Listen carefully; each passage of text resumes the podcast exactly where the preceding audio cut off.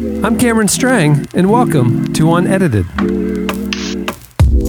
My guest today is author, speaker, and new church planner, Bianca Olthoff. She's a brand new book out titled How to Have Your Life Not Suck Becoming Today Who You Want to Be Tomorrow, and is one of the cast members on Relevant's new podcast for church leaders called. It premieres September 18th. She's a little busy. Bianca is passionate about community, telling people about Jesus, and impacting lives. Before uh, what she's doing now, she spent years working with Christine Caine as a creative leader and storyteller at A21 and Propel.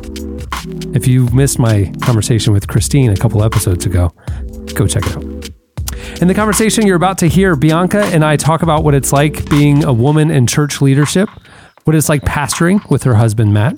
We talk about her story growing up in Los Angeles in a religiously conservative family.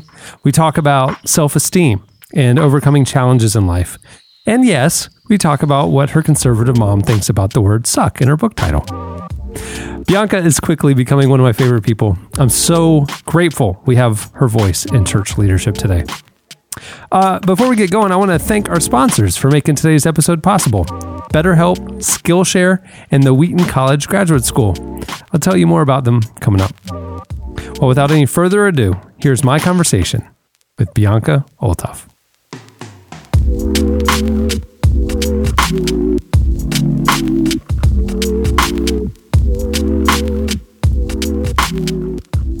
So thanks for doing this. This is fun. Um, I'm so excited. Why are you in Orlando? Uh, I'm on book tour. So I am. There's an event tonight, Friday night, um, at Action Church in Orlando, well, Winter Park, and um, we're excited. They were expecting. We were expecting probably like 500, and there's over 900 that RSVP. So not just RSVP, they, they actually got a ticket.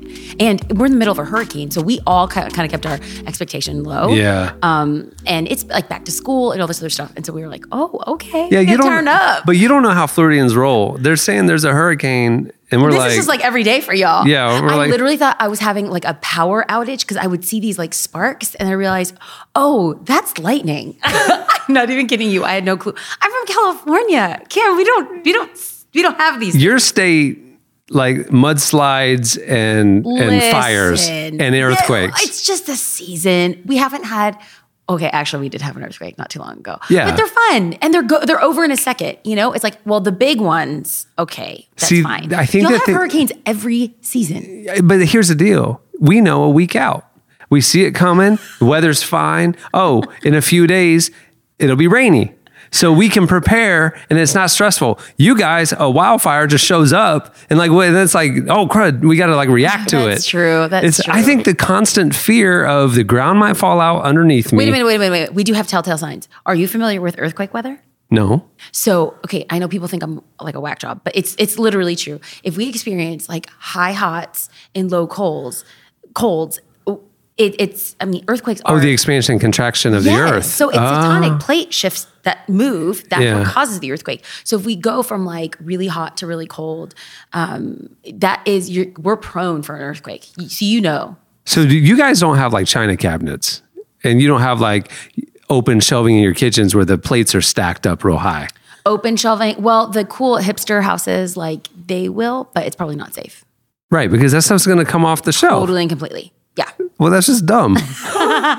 But wait, wait, wait. But our weather is amazing. Yeah, yeah, yeah, that's and we true. have we have the beach, we have Disneyland, we have Napa, we have No, yeah, Joshua you got everything. Palm Springs. I mean, it's the promised land. Right. I'm not even kidding you. Like, relevant offices are moving to SoCal. That's No, yes. that's that's actually a real thing for real. Like we're talking about doing things. We're talking about decentralizing and having a spot in LA and Nashville and here. I'm saying, wait, what, Lord?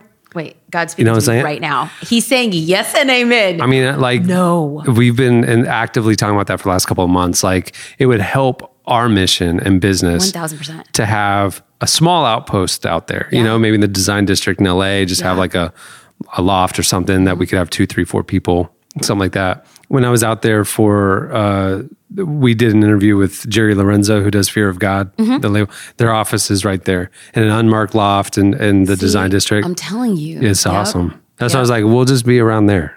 I love how you said Jerry Lorenzo with like a question mark. Fear God. I don't know if you know him. Please, first of all, I know that you are like uh, you're into shoes, and um, I'm an LA girl, and Jerry Lorenzo is actually my husband just got some. Okay. Yes, well, he, but here's the thing. I told him, I said, "Baby, you can't wear those shoes because the last thing we need is for you to be on preachers and sneakers." I mean, Completely true.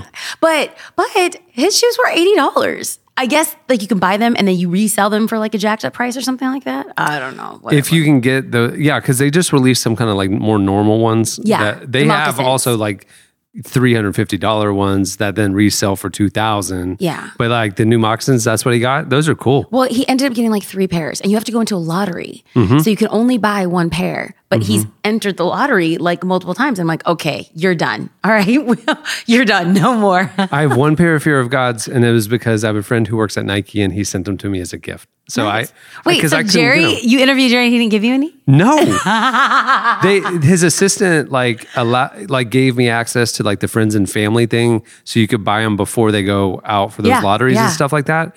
And I forgot to activate the email. And so I didn't. And then when I did like a few weeks later, when I tried to do it, like the link had expired. And I emailed her and I was like, hey, can you give me a new link? And I never heard from her again. And I was like, I'm kicking myself. Anyway, so you guys just planted a church in We did. Orange County. We did. Well, actually, we can't say just anymore because we are 11 months in already. Yeah, that's just. Okay, thank you. It's I not even a one year like anniversary. Yeah. So what prompted that? Uh, well, I would say, okay, the long short of it, or the short long of it, depending on how you view it. Um, my husband was on staff at a church out in Orange County called Mariners Church. It's Mariners. a really big church. Huge church. And um, and it's so it's so funny because you can be in this huge environment and be surrounded with like all the staff and all the people and all the things and still feel completely like isolated or have like a false sense of community. And so that's kind of what we were experiencing. And at the time, he was studying to become a sommelier. And then once he passed level one, he was just really good at it, and I loved it. I loved that it, he was kind of like becoming alive to it. And so um, I encouraged him to like study and go for level two, which would include like a greater depth of knowledge, and then also the serving aspect and all this other stuff. And so Was he working at a restaurant? no. He just did it for fun? Yeah, we were to give, and so I thought maybe he would like curate wine cellars for people because we live in Orange County and there's a bunch of like bougie people that Yeah. would like love for someone educated to come in and just like do their cellar. And so that, that was kind of like the thought. Maybe he would like moonlight for like once or twice a week just for fun. And um and then it was in Napa that we he went to go take his level two. And um, it was there I realized I'm like, he really loves this and he's really good at this. And I have a natural palate, I have a natural nose, like I could pick up these things. So it was just something fun that we got to do together. But then it started getting to the point where I'm like, okay, you're not making money off of this. This is very time consuming. He was waking up at four o'clock. He had his videos, he had his note cards. Until this day, Cameron, we have a laminated uh, poster of every grape varietal in the world that is in our garage because he would go out and like he created a mental grid in his head. So by deduction, he could deduce what the wine is, the region, the year, and the flavors. So by the time level three came around, I was like, okay, listen, I love you. This is a great hobby, but what are we doing with it? So I said, let's just have food and wine night. So a friend of ours is a chef. He's a som. They got together, created a food menu, and we love to host at our house. And we just started inviting people. Some people were from church, but it was like my yoga instructor, this guy from, he goes to this burger joint and the bartender there, he invited him and just some random people, also people that were studying for, to become soms. He invited them to the house. And it was just something that we absolutely loved. And we got to meet people outside of like the Christian bubble, which we really appreciated. And um, one month turned into two months, turned into three months. And then it just started to grow. It was like more people, it was like 20 people, 30 people, 40 people. And it was one night, a girl, I'm sitting across the table from her, and we're just like chatting. And she said, I love my church. I said, Oh, because I'm thinking, Oh, I didn't know she went to church. I said, Really? Where's your church? She said, This, this is my church. We talk about God and we have food. And isn't that called communion? And I like, I tried just, you know, like smiling and nodding, whatever. And then that night I told Matt, I said, Hey, so and so said that this is her church. And I laughed. And he said, Bianca, I think we're starting a church. And I said, I think you drink too much because but when we were dating, I said, Do you have any ambition to become a senior pastor? And he said, No. I said, Great, then we could date. Because I was not going to be a pastor's wife. I was not going to be like in ministry. I wanted to be bivocational, love the church, um, and not work for the church. And, um, And that's how it started. I think the confirmation, though, because I was still in denial, uh, I went up to a church. I got invited to a church called the Father's House up in um, Vacaville, California. It's right in between San Francisco and Napa. I had never heard of Vacaville. Have you heard of Vacaville? No. Exactly. No one's heard of Vacaville, except I got invited, and I've never heard of this city. But they said, "Hey, we're expecting three thousand women. You know, will you come to the women's event and then stay for the weekend service?" I said, 3,000 women in Vacaville. Sure, that sounds like fun. And by the way, I'm a seven on Enneagram. So my filter for anything isn't like strategic, financial. It's like, is this fun? So it sounded fun. And I went and I had Cameron Mike backgrounds in church. Like I love church. I was a church kid, pastor's kid, ministry kid. Like I love church. But I walked into this campus and there was something in the air that I could not put my finger on. I walked into the worship center and worship was going on and i like i had to sit down by song two because i felt like i was going to cry. Like my legs were like I, I just felt so emotional being there and the worship just was so electric. And when i say that i'm not talking about like jumping around with like shofars and tambourines. I'm just talking about it was just the purest worship i'd heard in such a long time. The, the senior pastor i'd never heard of him. He's like this hippy dippy guy you know that traveled around in a bus telling people about jesus in the 60s l- landed up in vacaville and has this church of 10,000 people. And um, so I, I I was there, it was amazing, and God was good, and I you know preached my heart out, and it was awesome. Whatever. That night, Pastor Dave, um, because they're located so close to Napa, they have this huge hospitality culture. So we we have this shared love for hospitality, and he said, "Why is that?" And I'm like, "Oh well, my husband and I have these dinners at our house, and that was it." Well, the next morning, we uh, I'm I'm there to preach at their three services, and he introduces me and says, "Bianca and her husband Matt are church planning in Orange County, California." And I'm sitting in the front row, like, Did he- no, was he just not. mistaken, or- that's what I thought. So Yeah. after that service, I called Matt, my husband, and I said, "This guy's a heretic." He said, "We're church planting," and he said, "Bianca, we are." I said, "No, we're not." Like whatever. Three months later, after much like kicking, screaming, praying, and like feeling that God had called us to church plant, I said, okay, but we have to go back to this random church in Vacaville because I can't tell you, but if we build a church, I want it to be like this. And so uh, two two of our friends and Matt, we went up. And my husband is from Minnesota, a man of German descent, and the Germans, they're organized and non-emotional and on the time. You know, he married a Puerto Rican. Like we are like totally opposite. So I'm like, he thinks I'm already emotional. So I'm thinking, okay, there's this church, we're gonna have a worship experience, like whatever.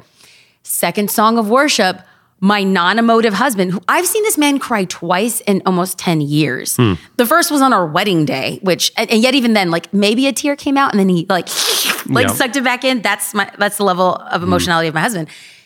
He sat down and began to cry. And he said, This feels like my soul is being refreshed. And I said, That's the church I want to build. And that night we went to dinner. We were we went to Napa with Pastor Dave, and um, like joking around, my friend, who's not even part of our church, was just like, "Hey, would you consider having like a Father's House, Orange County?" And he said, "Actually, it's funny. Last year, someone said that there's going to be this God connection between Southern California, specifically Orange County. So, yeah, let's talk." And at that time, um, love Mariners, super great, but Mariners does not believe in um, like women le- leading at that high of a level. And then my background, my dad's church, like women do not lead at all. Really? Preach, teach, nothing, you know, um, esteem women, but not really empower women. So I was like totally an outlier my whole life. Then to be under like Pastor Dave and he like loves, esteems, empowers women. And he thought the concept of Matt and I, because he knows my strengths and he knows Matt's strengths. And he said, I think this is like fivefold ministry. You guys, like, you guys have it all. And so that night, we said, we're going to go home and pray about the Father's House of Orange County. And that's how we started. How do you take the the thing that was unique about your food and wine nights and the community and that you're like, I think we're planning a church. This is a church. How do you convey that to then now we're meeting in an auditorium and we have Yeah. the same formula as every other church? Yeah, yeah. So um, that is a huge value for not just me, but like our entire team, because all of our team and everyone said you're going to have a contingency of people that are going to be like, we want to go back to the house. We want to go back to the house. Not one person has said I want to go back to the house except me, because that was such a big value for me. I felt like God was there, man. We had like these amazing life changing conversations, and so a big value for us is whenever we have a staff meeting, like our staff meeting, we always have food. Like that's just how we roll. Um, when we we hit the threshold of 400 salvations in the church, my husband said, you know what? We are, and I preach, we did a whole series called New Wine. And of course, because you have a som as your pastor, we can talk about it with education. And um, I, my message was on champagne. And so um, we were coming on the heels of that. And everyone had this really deep love for the process of champagne because we want the party, we want the pop, we want the elevation, but we don't want the, pro- the, the process of it. So we want the promise of this amazing thing without the process. And so we got to celebrate the process. We opened up a bottle of champagne, we toasted, and we carried on with our meeting. In fact, our um, like I guess most churches call them like um, like small groups or whatever, we have community tables and each of them are, hey, you don't have to do a full on Bianca and Matt style meal, but like, hey, bring some chips, some guac, what, what salsa, like, what do you want? Whatever your group wants, because food is a big value. And like, if you look at the book of Luke, Jesus was either coming to a party or, yeah, coming to a party, going to a party, or at a party. 70% of the book is Jesus partying around the dinner table. And so I think it's just a huge value that we never want to let go of. Uh, we love our volunteers well. Our, our, our team team is phenomenal. And we, so far, we're 11 months old. We've already had three like really big catered gatherings for our team because we just never want to lose that. That's awesome. Except our communion is with grape juice. is it really? It really is. Yeah. Why? Um, I think it's my legalist roots. Like I come from a very conservative background. And also like as a Latina, there's a lot of alcoholism in our community. And so, and like my dad was an alcoholic and his dad was an alcoholic. And so I'm just really cautious. And I would hate for someone to come up and partake of like the Lord's Supper and then feel tempted to be like, I'm slipping into darkness. This is like my BC days or whatever. I so. went to a church that had uh, I grew up with the grape juice as well, and then I went to a church for a few years that didn't. It had real wine, and it was funny. Like to serve everybody, they also then had, and over here on the other corner, uh, we have gluten free. Free. Oh yeah. I'm like what? Yeah. like what about the non-alcoholic option if you're going to give gluten free? Anyway. Yeah, yeah. It's funny.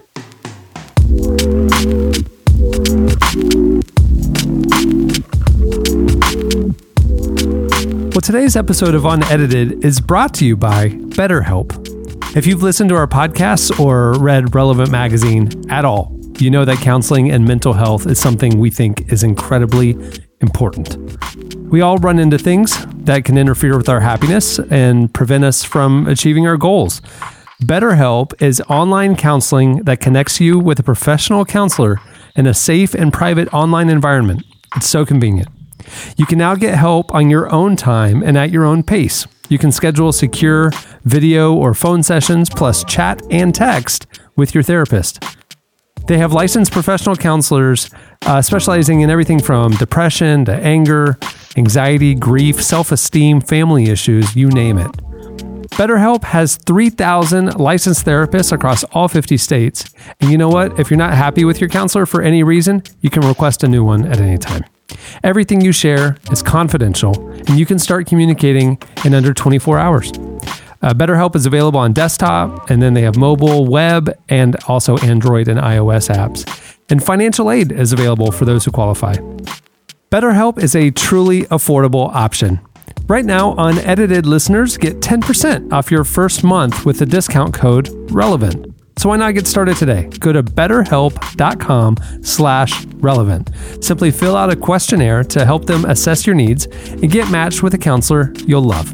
That's betterhelp.com slash relevant.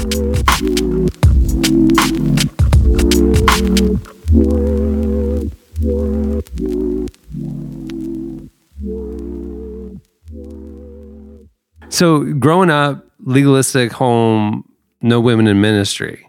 You're a rebel. Yeah. I mean, I guess we can call it that. I think that I think that's like the biggest tension point right now. How how has that played with your family? Well, okay, so just last week, so it's so my parents love me and they clearly see that God's doing something in my life. Um, but just last week, we had a conversation because they came to visit. Um, we did something at the church, just launched a book. And so uh, it was like Launch Book Sunday, and I was able to give a message out of the book. And and parents were there. And on the title slide, as I walked up, it said, The Father's House, Orange County, Pastor Bianca Juarez Olthoff. And that was the, ta- the conversation at lunch. They're like, but you're not really a pastor, BB. Just take it down. Like why why why cause division in the church? What? Yeah, but they they're totally loving about it. Like they, they I think they're just concerned about how I'm going to be perceived. And so okay, so this is it's a tension point for me right now because just 2 days ago I posted a video clip now, here's the thing. I love humor. Like I, I, I've just uh, honestly, I like. I was a comedic writer in college. Like I love this trash. And so um and I think like if you can't laugh at church, like your church is probably boring. So we just have a fun culture at church. And I said a clip that uh, the underlining of my book is uh, based out of the book of Ruth, an Old Testament book. And one of the main characters is this guy named Boaz. So I have this ongoing bit where I'm like, you know, we pray for Boaz, we pray for a Boaz. And so I said during my single years, I was like praying for my Boaz, but God didn't give me a Boaz.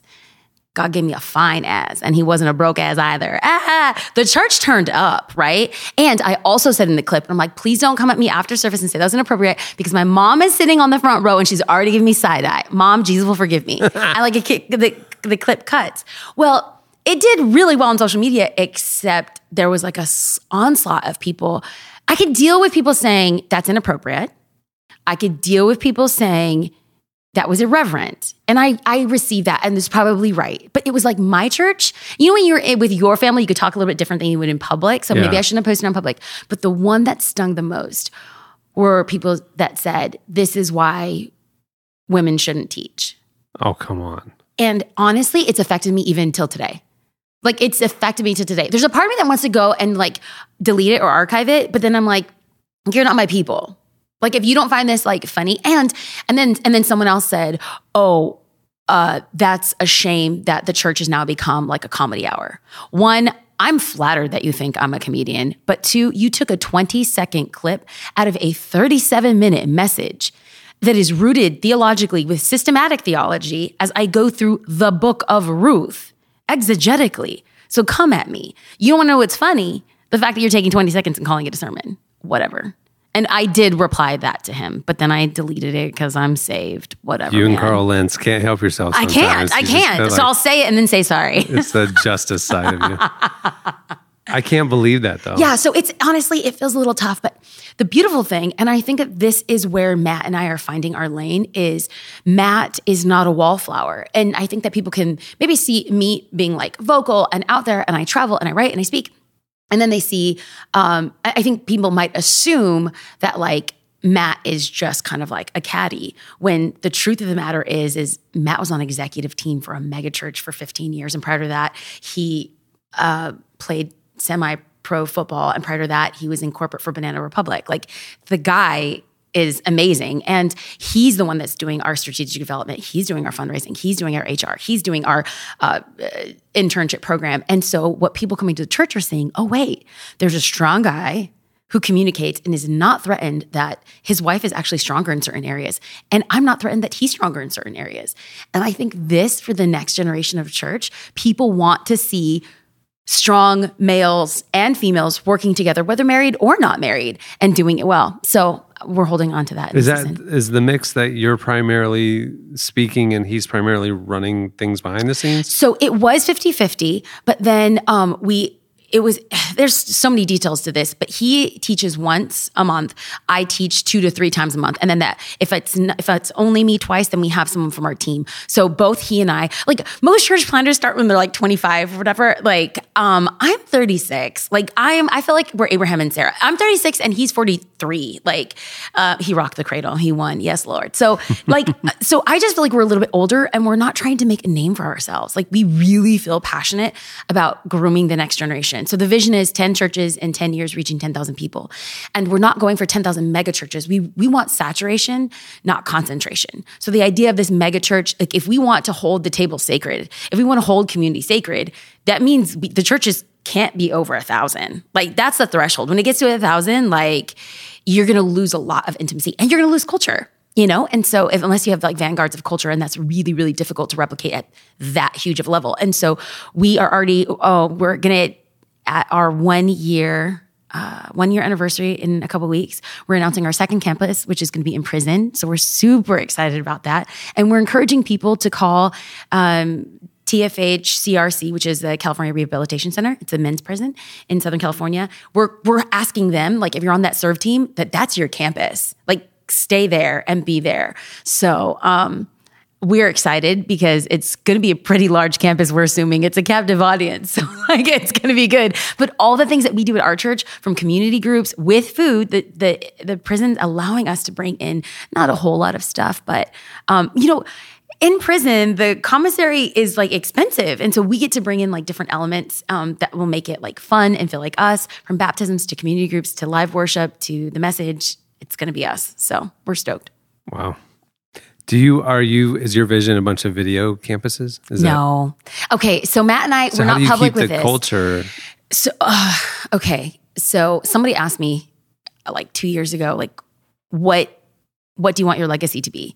And it's forced me to really like sit there and like like fight for what I want the like what I want my legacy to be. Because if you don't build out your legacy for the next thirty years, it probably won't happen. And so I was like, I want my legacy to be twenty world caliber Christian, deep, profound communicators of the gospel. And if that's the case, then I have to I have to kind of minimize to highlight other people. And I have to t- sacrifice like my time to develop the next generation. So as of right now there's four people that I believe are going to be and here's the thing, if they stay in the house amazing, if they don't amazing. Like I don't know who these 20 people are. They could be part of our church, they could not be part of our church. But these are the people that I meet with once a week. We talk about um, the roots of preaching, the roots of teaching. What are we reading? T- preaching is proclaiming the gospel teaching is explaining the gospel we need to have both in our services because we we it needs to be like two hands two levers of a pulley we need that balance and um, if they're preaching we give them a four week one i um, ask them for an outline. Uh, they send me the outline. We review the outline. Then they send me a loose manuscript then we go through the manuscript. Then they make the edits. They tighten up the manuscript. I read it. Then i say record it. So then they record it and then i listen to it because it's it's it's timing, it's cadence, it's flow, and sometimes you have to hear yourself before you even like.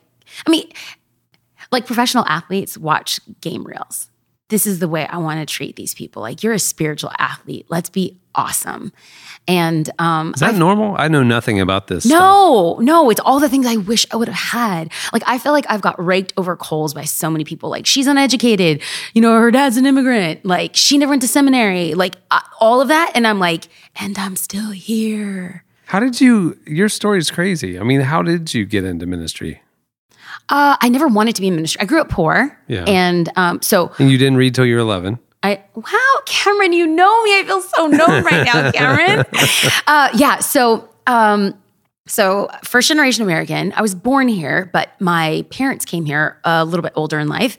Uh, my mom's from Puerto Rico. My dad's from Mexico. They met at a party in East East Los Angeles, and um, Can I ask you for real? Like I've heard that Puerto Ricans and Mexicans don't like each other. no, oh my gosh, no, they don't. Yeah. Okay. Because because that's unusual. Oh no, it's very unusual. Okay. So I'm creating my own race. I call them Mexicans because it's the best of both worlds. Because we have pasteles and then we also have tamales, and they're both wrapped. One's with banana leaves, one's with corn husks. But I get the best of both. Like it's so good. And so we get like the chill aspect of Mexicans, but we get the ta- party turn up from the Puerto Ricans.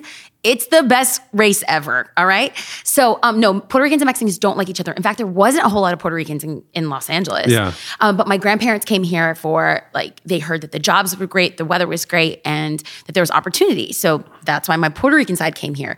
My- and they're also light skin, green eyes, red, blonde hair, all that other stuff. My dad is like straight up Mexican. Okay, like he had a mustache, like Fu Manchu status, like uh, dark skin, dark hair, dark eyes, and so um, my grandfather was really upset, and my grandfather was also very racist. So even within the economy of like Hispanics or Latino Because culture, Puerto Ricans look down on Mexicans. Yes. Yeah. Yeah. Yes. And Cubans look down on everybody. everybody. Yeah. Yeah. Uh-huh. Okay. I mean, being in But Florida. not as bad as the Spaniards. Spaniards That's look. right. Oh yeah, yeah, yeah. That's right. But more the Caribbean. Because we use the vosotros form. That's why. So yeah.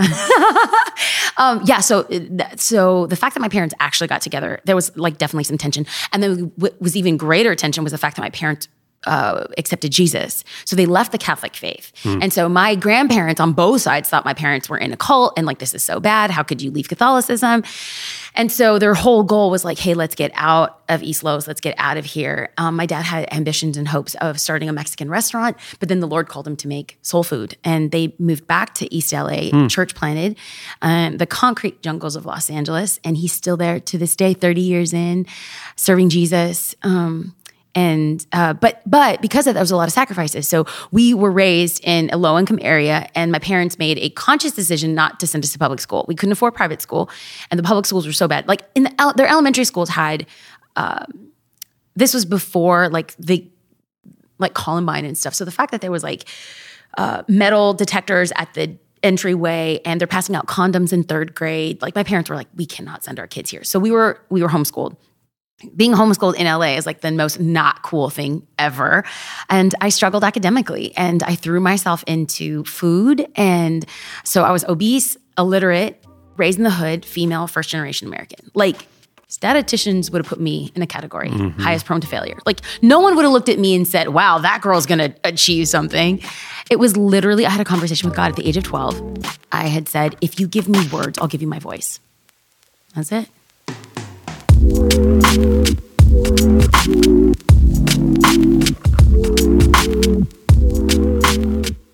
Unedited with Cameron Strang is brought to you by the Wheaton College Graduate School. With more than 20 master's, doctoral, and certificate programs, the Wheaton College Graduate School is preparing servant scholars to engage the world as humanitarian responders, therapists, theologians, biblical scholars, Christian camp leaders, and more. Find out how the Wheaton College Graduate School's flexible or residential programs will inspire, challenge, and equip you at wheaton.edu forward slash unedited.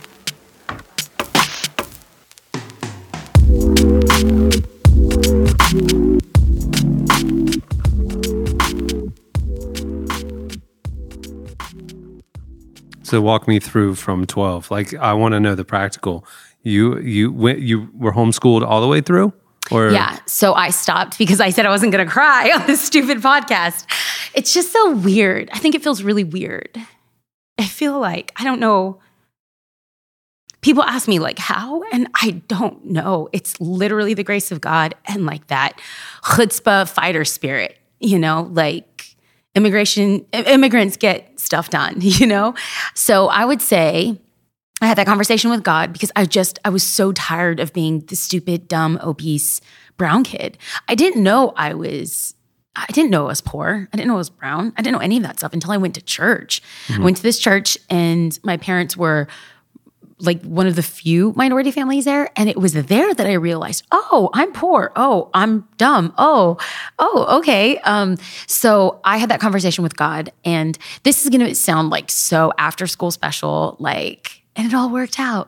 But um, literally within months, something just clicked. Like I went from not being able to string sentences together. Like I could spot read mom, dad, cat, dog, but like putting cohesive sentences together, reading comprehension, reading uh, retention, none of that to reading novels in a day. Like I just, and then I realized, oh, this is power.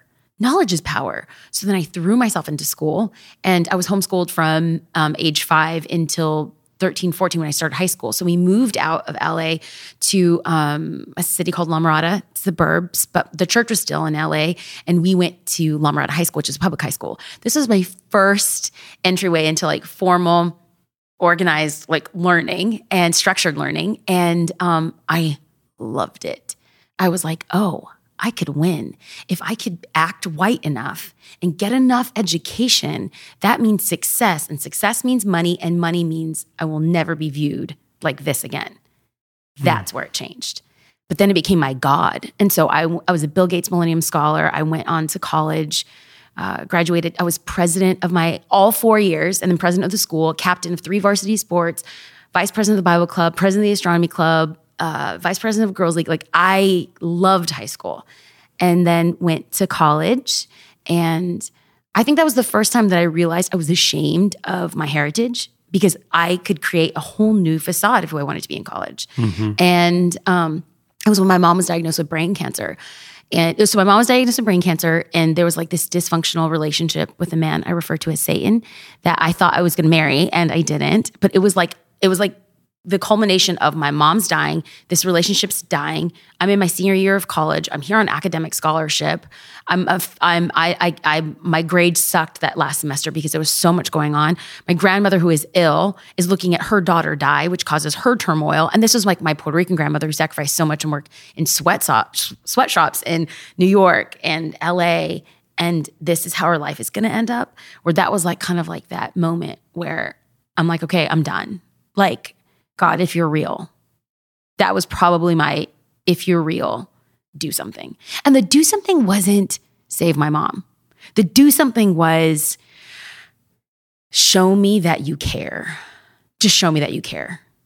You did it, you did it when I was 12, do it when I'm 22. And God works in these like 10 year cycles with me. And that was like this huge turning point. Did he? He did. He did. Um, my grandmother passed away, and that relationship that with the man I thought I was going to marry ended.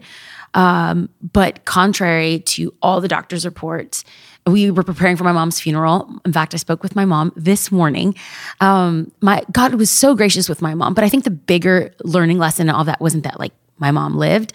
The bigger learning lesson was that my faith was my own. It was no longer something that I thought I had a relationship with God. It was like, no, this is my own in the same way that I had the conversation laying in my backyard of if you give me words, I'll give you my voice. That was kind of like that turning point moment where I'm like, if you trust me to show yourself to me, I will never, never walk away.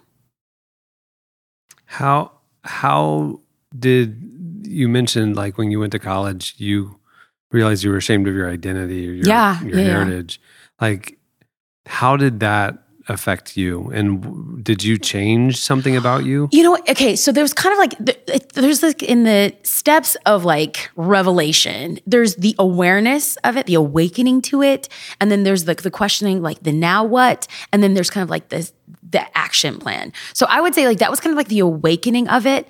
Um I didn't have language. I just was realizing like I'm so proud of all the sacrifices of my family and yet I go to the world and if I am very brown, if I am very loud, if I am very opinionated, then I will be deemed non-American. Mm-hmm. And like the whole plight of the sacrifice of all my family members was like be American. In fact, my grandparents didn't want me to learn Spanish because they're like, we want you to assimilate. You are American. Mm-hmm. So then it was like this weird dichotomy that I was in.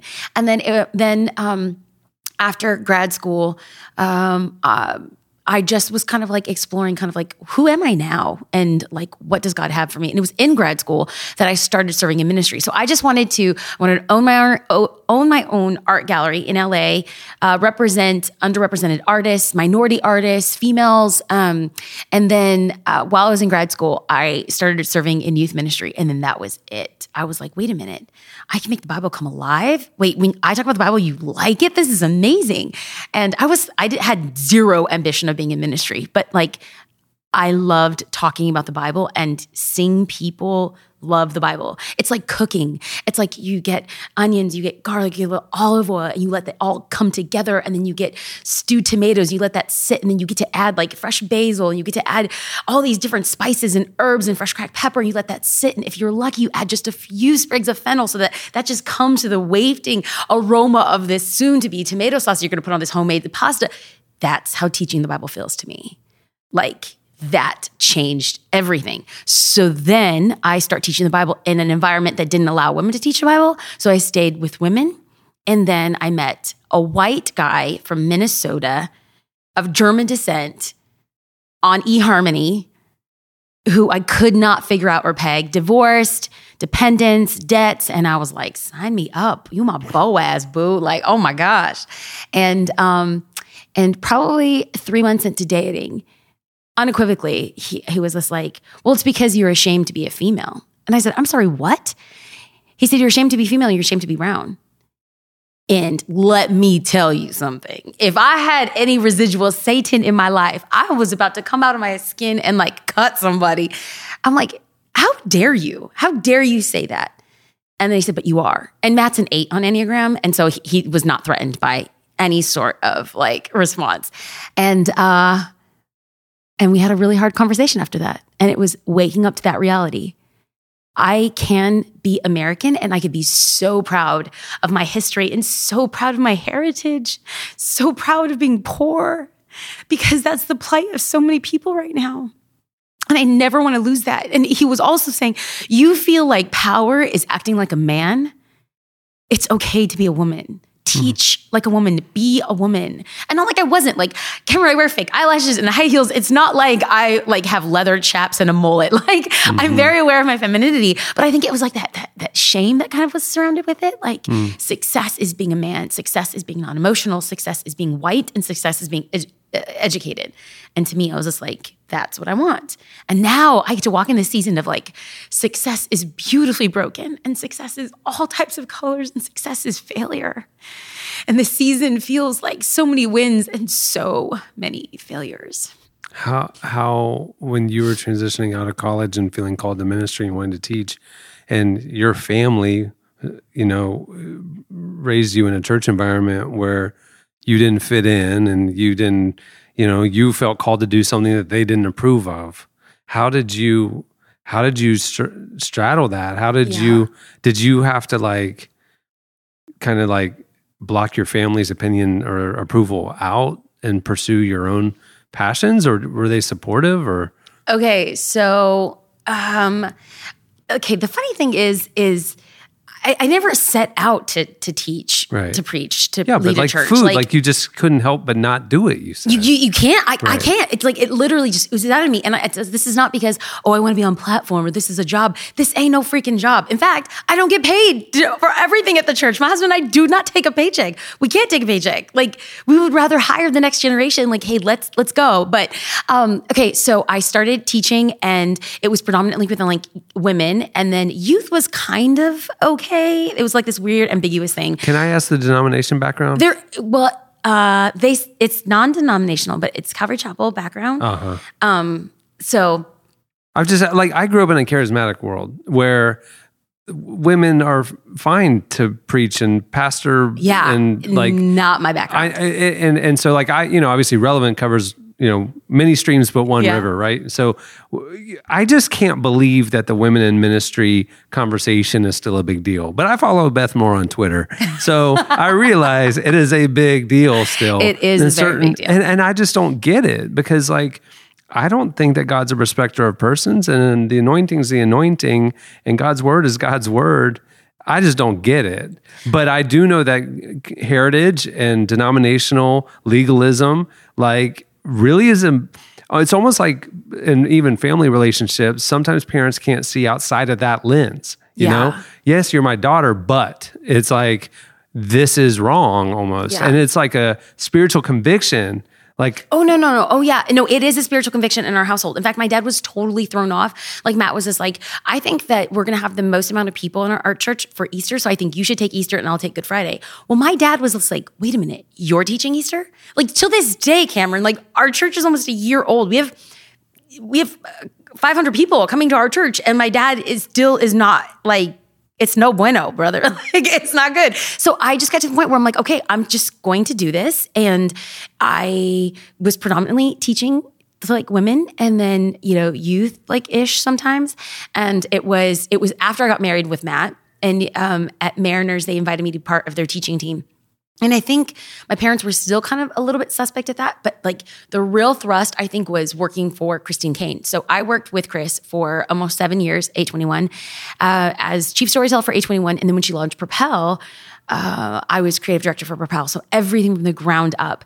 And being around someone who was just so uh, authoritative of her knowledge of the word of God. Um, she is, yes, she's a preacher, but like that woman is an evangelist through and through. And I got to sit under her and look at God's hand of favor, God's hand of anointing, God's hand of blessing upon her life. And I had to come to the point, like literally, and I hope this doesn't get bleeped out because you bleeped out a word that I said.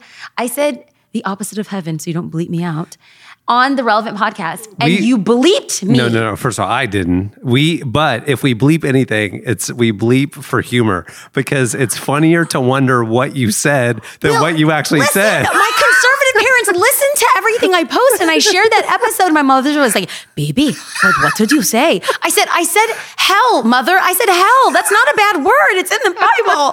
Thanks a lot for getting me in trouble, Unnecessary Cameron. censorship is the funniest It thing. is so funny, but not to my parents. okay, okay, I got it. Okay, so I forgot about that. I no, Okay. but okay, so this was this was like the big, the great, the great conversation I had with God. I was like, one day I'm gonna come face to face with you, and you're gonna ask me what you did, what I did with your son, and I'm left with two options. It's either I share what you have done in my life, and I unabashedly preach the gospel to people who need to know you, or I say nothing because I have a vagina. Hmm. That's really what it whittled down to. Hmm. And so if I err, I'm going to err on the side of telling people about Jesus. And if I get un pau pau, if I get a spanking in heaven, I get a spanking in heaven. My bad. But look at all these people that are in eternity because I got to share with my Uber driver, like I did on the way here, about Jesus. You know, Did and your family's not okay with it? How is they're not. I mean, here's the thing. Like clearly. They still come, like they'll come, like on our that's one year anniversary. surprises me? Uh, no, they'll still support. I, I, I, I think they're like, well, How? don't. Like, are they coming around? Like, I'm Yeah, really curious about yeah, this. they've actually come to church, and like we, I think, I think by and large, so that that one conversation that they had about like, but you're not a pastor, and like Yeah. take that down. Um, I had I walked through an exercise that Matt did with me. He's like, okay, Bianca, what does a pastor do? Because I told Matt, I was like, because he said, well, you're a pastor. I said, I'm not a pastor. Paul's very clear about this. I'm not a pastor. Like, I'm not. And he's like, okay, well, what do a pastor? What does a pastor do? So I listed eight, 10, 12 things that a pastor did, and he said, which one of those do you not do? right. And that kind of like arrested me. So then, So know, how do you rectify that? If Paul said you're and not, Paul is my Bible boyfriend. Like Okay. I love me some Paul. so how do you? So I started. I, I so I started. I picked up um, a book, uh, a book on hermeneutics, specifically addressing um, women in leadership, women in ministry, and then I read Kris Vallotton's Fashion Reign. Then I read Brady Boyd's Let Her Lead, and then I read. Um, oh gosh, the name is escaping me, but it's a it's a very academic book. Um, Christine actually, Christine Caine was the one that gave it to me, where I land on having a theological understanding and I would say a God given permission. I wish the reform camp would see that. I feel like we are bleeding out a generation of women who are bosses, literal bosses, not just like, ooh, boss babe, but like literal bosses in environments, and then coming into the church and feeling like, I can't lead, I don't have a place, my voice isn't heard. And that is what scares me about the next generation.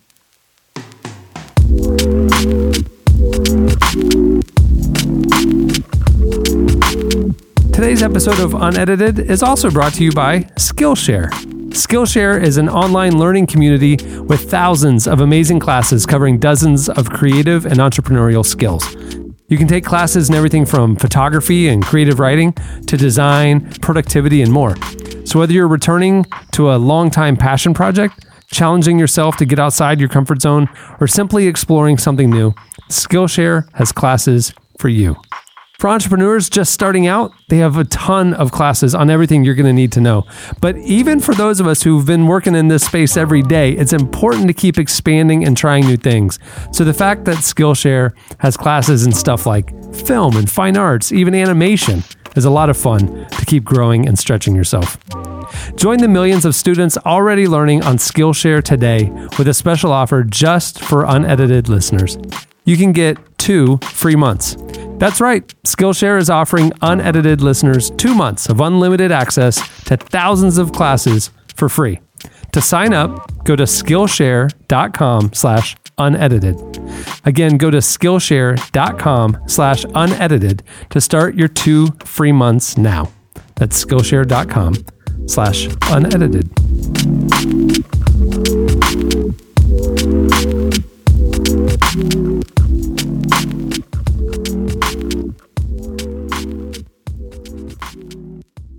And uh, even your experience when you were 12, going to a church where you weren't like everybody else. It's like Yeah. you almost like you don't belong here. Yeah. Or if you're a woman who is leading in all these professional areas and then you come to a church, well, you don't belong here. You can't, God can't use you in that way here. I, I, I, like, I can't believe that you as a 12 year old 13 year old going to that church didn't get cynical or say well like reject the church because that church was rejecting you almost you know how did you stay not cynical like through all of this I don't think because you have a joy about you And you are so pro Jesus and so pro church. And a lot of people who have been treated the way you've been treated by the church wouldn't share that. So, how did you make it? Like, what's the secret here? Honestly, I think it's just how could you look at the gospel? How could you look at Jesus and not be so in love with him? Mm-hmm. And know that there's going to be fissures and fractures within the body of Christ. There just are. And like, I come from a big family. So to me, maybe I think that like, I don't always like my brother. I don't always like my sister, but we love each other always. And so I feel like that's kind of the case for church. Like, if, if, if, if God is our father in we have this amazing gift of Jesus. Like, how could we not love his body and love the church and like give an So how do you deal with the people that hurt you? Like like you internally, not that you confronted them, but like how do you rectify that? They're like, okay, Actually, so I'm in a season now where I'm walking through a lot of hurt where people have like have said things like people like literally uh, we're 11 months old and people have come up against the church and I'm like because you teach. because I teach or because they don't like the structure or whatever. I mean, honestly, Cameron, you could just like fill in the blank in this season. I think that's why I got so emotional with the whole failure thing because it's like instead of I, I grew up feeling like failure was the thing that's going to disqualify you and like you have to hide your failures. And now I'm just like, yo, I'm the biggest failure. And look at how God is blessing this. Like clearly, I'm a demonstration of God's grace because I fail quite often. Um, so uh, in this season, I am confronting people, but in the utmost of love and saying, uh, honestly, this is like my line. Hey, for the sake of the kingdom, for the sake of the gospel, you don't have to like me, but will you still love the church? And you don't have to stay here. You don't have to be here. Get into a church. Hey, you don't like it here? I'll see you in heaven. But like, don't think that people are the church. But you you're creative. And so a lot of creatives are sensitive, right? Mm-hmm. Like I couldn't imagine being a pastor and you know, a family leaves the church and not take it personally. Oh, that bro, it if I was better, then they wouldn't have left. Oh, like yeah. it's a rejection of me. Oh, totally. How do you deal with that? You have the well. I, I can't. This is this is uh, descriptive, not prescriptive. I can't say this for everyone, but this is what has been like my saving grace. It's just like I have seen what our church is going to be. I have seen p- literally people's lives being changed, and I'm not talking about like oh Jesus life changed. Like literally, a guy from our church had a brother that was in narco trafficking in Mexico uh, with the cartel. This guy took a different route, highly academic, taught at a university. His brother got caught up in a bad drug deal and he was murdered. Well, this guy who lived in Orange County, educated, again, professor at a university, took a job at a university in Mexico, bought weaponry, was going, is planning on moving to Mexico City to avenge the death of his brother, gets a mailer from our church that had a palm tree on it that said, You belong here.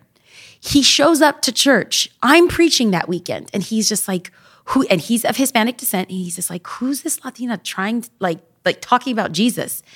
And said uh, this is not for me but he stayed and matt ended up coming up afterwards and he he he did something. We were in the new wine series and matt came up as the oh from the perspective of the psalm about what god's doing in pruning and this is the pruning perspective. Well he was so shook he was so moved he rededicated his life that night. He rejected the job the academic job. He sold off his guns. He got baptized and said i am uh, my life has been changed by jesus christ. He now leads in our worship team this guy's phenomenal. So how could you how could you care if someone says, "Oh, I don't like you." Bump you. We not your people. Bye. Yeah, but people say they don't like you on a comment on an Instagram video and it sticks with you. Oh, it totally does. But for the sake of the gospel, for the sake of Jesus, for the sake of the kingdom, I got to keep on going. It's like you remember that scene. This is what it feels like. uh, What it feels like. Russell Crowe, Gladiator. Oh my gosh, this is gonna sound so dramatic, but whatever. I'm dramatic. and do you remember when Lucius like goes in the cell and takes just a small sword and like shanks his side? No. You I mean, I saw the movie like 20 years ago. I don't remember any of it. Why are you breaking my heart? Like, hold on. Do you hear that? there was a part- there was a The part with sh- a sounds sword. of shattered glass on the floor. Cameron, All I remember is basically the movie poster. So tell me about the scene. okay, the scene- shank him in the side. He's about to go up against Caesar. Okay. He's curried all the favor of the people. He's the underdog. He's the outsider. He's the Spaniard. There's so much of that story that I feel like, oh my gosh, I'm the gladiator. And there's this one scene in that movie where the king, uh, Caesar, goes up to his daughter and says, If you were a man, what a Caesar you would have been. And someone came up to me at my dad's church when I was at my dad's church and said, "If you were a man, Hmm. you'd have taken over this church." Come on. And so I think maybe that's why I'm like super close to that movie. But okay, so anyways, here is Maximus in What the did, prison. hold on. What did you do with that? What did you do with that I said statement? thank you. I didn't. What? am I supposed to say? What am I supposed to say, dude? What am I supposed to I would say? have punched him in the face. Oh, Said, I- "I'll that, ta- oh, that would have been a really good look. People already thought I was like a axe wielding feminazi. Like I'm in grad school, I'm traveling the world. I'm like a 28 year old single female who's Hispanic, which people are like, you're one foot in the grave. You know, you should have like eight kids by now. So I was already the outlier. I did not want to give fodder for people hating me. Yeah. Um, yeah, I mean, whatever. Dude, there's so much more of that. You just got to keep on going. You but just got to keep on going. how, how? I mean, like not how, not the the way I deal with criticism is ignorance. Ignorance is bliss, right? So we put stuff out all day, every day, and and and the first thing I tell somebody when we hire them is never read the comments. Just don't read the comments. Don't Okay. let people's troll opinion affect you or what you think you did. You know, do what you do with conviction. Do a great job. Do your best. Cover what you want to cover. Say what you want to say, and don't listen to how people are responding to it. But that's a monologue. I don't know, man. Like you just have to keep going. You, you here's the thing. Jesus said, "They hated me. They're gonna hate you." I'm like, walk. I'm holding on to that. Like people are you're, gonna hate me. you're okay with it. You, I mean, I'm not okay with it. Like that that comment stung. In fact, that whole guy, that, that guy that I was telling you about that said um, this scathing remark about like this is why women should not teach. Like he actually stripped the video and posted it on his page oh, with a whole diatribe linking my husband and shaming my husband for allowing me the authority. First of all, ain't nobody who allowed me, allow me, boy, I'm not your slave. I fought slavery at age 21. Like whatever. And I was gonna be offended. I was gonna leave a comment, but you wanna know something? I said, brother, thank you. You just exposed me to all of your tribe. They could hate me, but now they know me. Ha! Guess who loses there, sucker? Bye. Whatever. Like I, I, I just can't believe the audacity of people. Like I, my, my, my friends who are in the public space and ministering and and they're you know doing what they're doing out of spiritual conviction, and then seeing what idiots do and like It's painful, man. it's painful for me It's as a friend but you your story is like you're you're not a middle class white guy i mean you have an even tougher story that throughout your life all these different aspects of your life like you've been marginalized and and rejected and like and you kept going. And this is like you are a walking miracle and a testimony of like mm-hmm. God's grace and the anointing on your life, the fact that you didn't crumble, the fact that you didn't like give in to the cynicism or the anger and the hurt that I'm sure you felt throughout the I mean, it's just you were like one of the eighth wonder of the world to me. Like it's amazing to see where you're standing right now and just hearing your story, you know. You're so gracious, Cameron. You really are. So how do we fix this? Let's let's back it up. So Christine Caine, maybe Joyce Meyers, you. I can't think of very many Beth Moore. I can't think of very many women who And none of them are pastors. right. Yeah. But even just speaking, who who are invited to speak to the main gathering. It's always the women's gathering. Mm-hmm. You know? I mean, I'm thinking about and God bless all the the amazing women's conferences. I met you, you don't remember this. I met you at IF gathering like 3 or 4 years ago. Wait, why do you think I don't remember it? Well, because you said when you walked in like I've only seen you on videos and photos. And I was like, I met you. no, no, oh, no. I've only seen this office Oh, space oh, of videos oh, and photos. oh, Because okay. I totally remember that day. I was like, Okay. oh my God, it's Cameron So- Strang. That's literally like, Okay, that's so, literally what happened. Okay, so I, I was like, well, I guess you don't remember meeting me. Okay. So yeah, I met you at. Wait, do you also remember that we met at Exponential in Orlando? Yes, I do. Okay. Oh, okay. See, brother, I got you. I got your number. All right, I'm just I'm your matchmaker. Come Okay, on. well, I'm you know a lot of people. Okay, so so but those like if and women of faith Yeah. and so many of those they're amazing conferences and they're the, this and I go I go to them. I mean I go to them. And I'm sitting there going like, why is this a women's conference? Why? I mean, I get yes, there should be a men's conference and women's conference, But no one was talking talk about stuff. menopause or kids. That's what Why I'm is it a saying. women's conference? This was just a come encounter God conference. Exactly. Why can't I be here? Exactly. And I'm I can only be here because I'm friends with Shauna Niequist or somebody, and she invited me. You know what I mean? But like, I don't get the segregation Right. you know, racially in the church, but also in gender. I don't Right. get it. Yeah. And how do we fix that? You have two minutes. I think it's a big, I think it's a big topic to unpack, but the fact that we even get to have the conversation. Remember at the stages of revelation, the stages, this is the awakening, the awareness to it. We might not have any answers right now, but the fact that we could actually openly say this is huge. And Hmm. the reason why it's huge is because you are a man and you are also like a white man. So you are a I white man with white power with with power too, you know? So the, if I could say that and it could be uh, put to the side, but you say that and you open up the conversation and you should be the ones having the conversation. This is amazing. I think after that it's um asking other senior pastors if they're giving the platform to females on their team. They, they, they don't have, it doesn't have to go 50 50. They don't need their wife because not all wives feel called to co lead in the way that Matt and I I've do. seen a lot of you know charismatic-ish non-denom church plans will do the quote unquote co-pastoring unquote, thing, quote but like unquote. but like the wife kind of just gets the Mother's Day sermon, or you know what I mean? Yeah. Mm-hmm. And it's like kind of token, and it's not her gifting a lot of times, Right. You know what I mean? Right. And it's like so we're doing this because it's pastor's wife, and we're all Mm-hmm. kind of rooting her on, but it's like. Where's the women who are called to speak, preach, teach? and they might not be the ones that the pastors are married to. That's right. And are you okay with that? Right. That already, if there is not a female like once a quarter on platform, huh, maybe ask yourself why. And and that's like a great like vetting process now for a lot of churches that I'm speaking at because I'm so busy. Like I get to uh, pick where I want to go. I want to make sure that I'm sowing into fields. Like I know what I bring. There's a stake in the ground every time I'm there. I pound the ground for God's presence to show up, and that the residual like aftermath of what God does isn't something that goes away when I leave, but it sows seeds into the ground. I know that's what I bring to every house that I come in.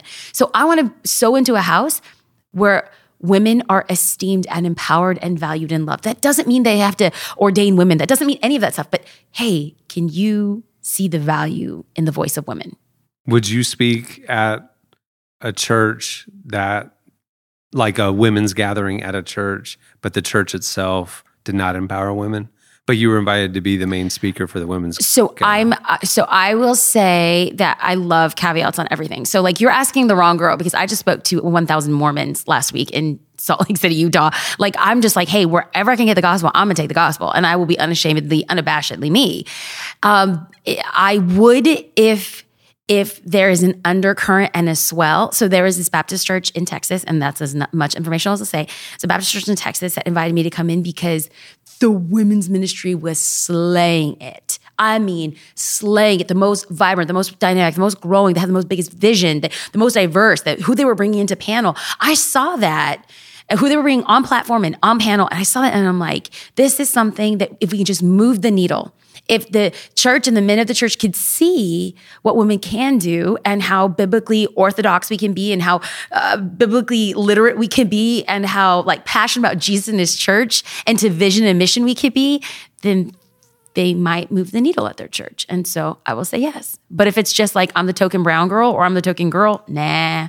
That's that's. I asked Christine Caine the same kind of question because it because I liken it in my mind to like the racial inequality of the '60s and how the church like had institutionalized racism. I mean, and so like let's say you were, you know, a, a- black preacher speaking at large black gatherings, and you're invited to come to a white church that discriminated. Would you accept the well then likewise with gender you know it's almost like you're Yeah. being co-opted Yeah. or you're being like a token or you're used they can pat themselves on the back like look at our diversity but it's not you know what i mean and then it's like now it's like that with women in leadership Have you read Letters to My Father by Barack Obama?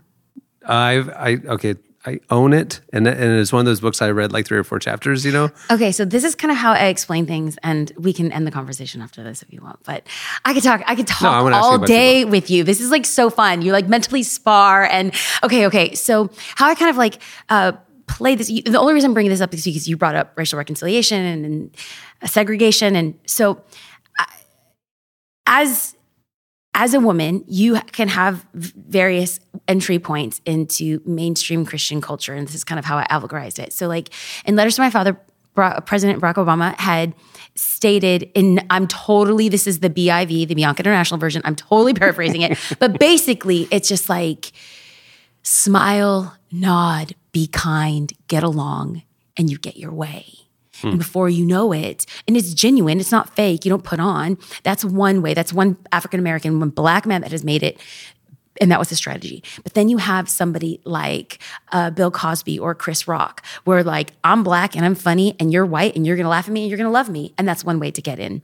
And then the other way, Or is, roofies. Or really, Well, big really, Bill can we can we focus on the Jello side of Bill I, Cosby? was saying, yeah, I didn't know we could even reference Bill Cosby yet. So So, so, so you could be um, political and intentional and strategic. You could be hilarious and funny, or you could um, be angry and you could be like Black Panthers.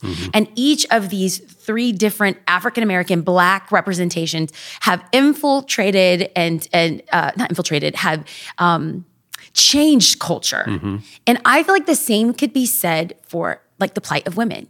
You can come in with strategy and be kind and win and be smart, which was totally President Barack Obama. You know, I feel like Beth has really Miss Beth has done that really well. Mm-hmm. She's wise and she's educated and she's kind and she's honoring and she's connected and she's served and she's loyal and she's taken so many bullets. So I look at her and I'm like, who cares if you're mean to me on Instagram? Look at Beth Moore. You should that woman is mm-hmm. taking bullets. Or you could be, I mean, I think Annie is such a great representation of this. She is hilarious. Like Annie can get along with anyone. Mm-hmm. And she is at a traditional like church where there really wasn't. And I mean, even Pastor Kevin Queen came from a denomination that really wasn't all that empowering of women.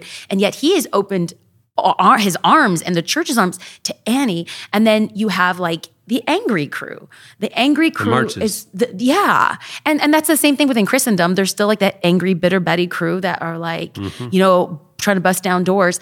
I would like to be like President Barack Obama. I will be the most educated. I will be the most kind. I will be the most strategic.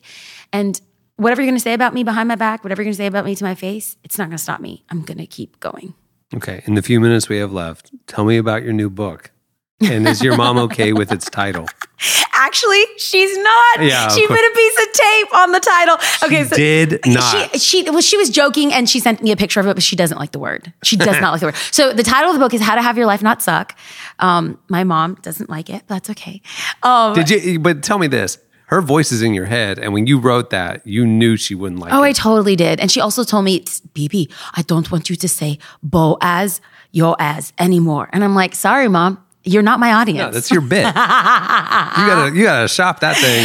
um, I actually put it on a bag. I really did. I know. I saw your merch. Um, okay, so uh, the book is called How to Have Your Life Not Suck. And what people don't realize, and this, I didn't really want to put this on the forefront of it, but it's rooted throughout the book of Ruth. And so Ruth is a small Old Testament four chapter book. And when I was having my quarter life crisis, I was 25. That's when my mom had cancer. That's when I was entering grad school. That's when that guy broke up with me. That's when grandma died. It was just like a poop storm. And um, I didn't have a mentor. I didn't have anyone to help. And the one thing that I wanted was the one thing that I was afraid of, and that was a sense of community. And that's a quintessential sign of millennials. They want to be known, but they're afraid of being vulnerable. And you can't have both. And so, um, 10 years later, uh, learning these amazing principles out of the book of Ruth, actually, it was the very first, this year marks 13 years. I taught my very first Bible study to women, and it was the book of Ruth. 13 years ago this month. And I feel like this is such a full circle moment. I think that's why I got so emotional because I don't know how these doors have opened. I don't know why I'm here. I don't know how I'm sitting across from you at Relevant. Like, I, I don't. Like, I have no answer except you just keep showing up. And there's this beautiful principle in the book of Ruth that if I get one reader to just read one chapter of the book, it's the last one on legacy because it holds the principle of providence that nothing just happens. God does everything for a reason. And I just preached that message at church. And like it's literally the core of my life right now. And if you look at the, at the the life of Ruth, she lost home, she lost husband, she lost hope, she was penniless. The one person she knew in Bethlehem was suffering from PTSD and depression. Like this woman was living so many of our lives. And yet she was faithful. And what did she do? She showed up and she went to work. And I think that sometimes that's what we need to do. We need to go to work relationally, emotionally, spiritually, physically, and see what God does. Because you might just be one day away from entering into your field of abundant blessings. Before you know it, our great and glorious Boaz, who Charles H. Spurgeon said is Jesus, sees us and redeems us. That's what I'm living for. Because nothing just happens.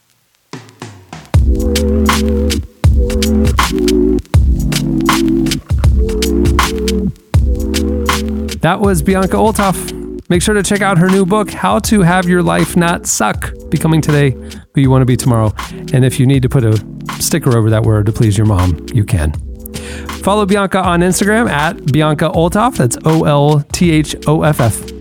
And if you're in church leadership, make sure to check her out on the new podcast called premiering September 18th. Hey, if you like this episode of Unedited, I'd love your help spreading word about the show. Subscribing, rating, and reviewing it on Apple Podcasts helps a ton, as well as sharing it on social media. Well, I'm Cameron Strang. Thank you for listening. I'll see you next time here on Unedited.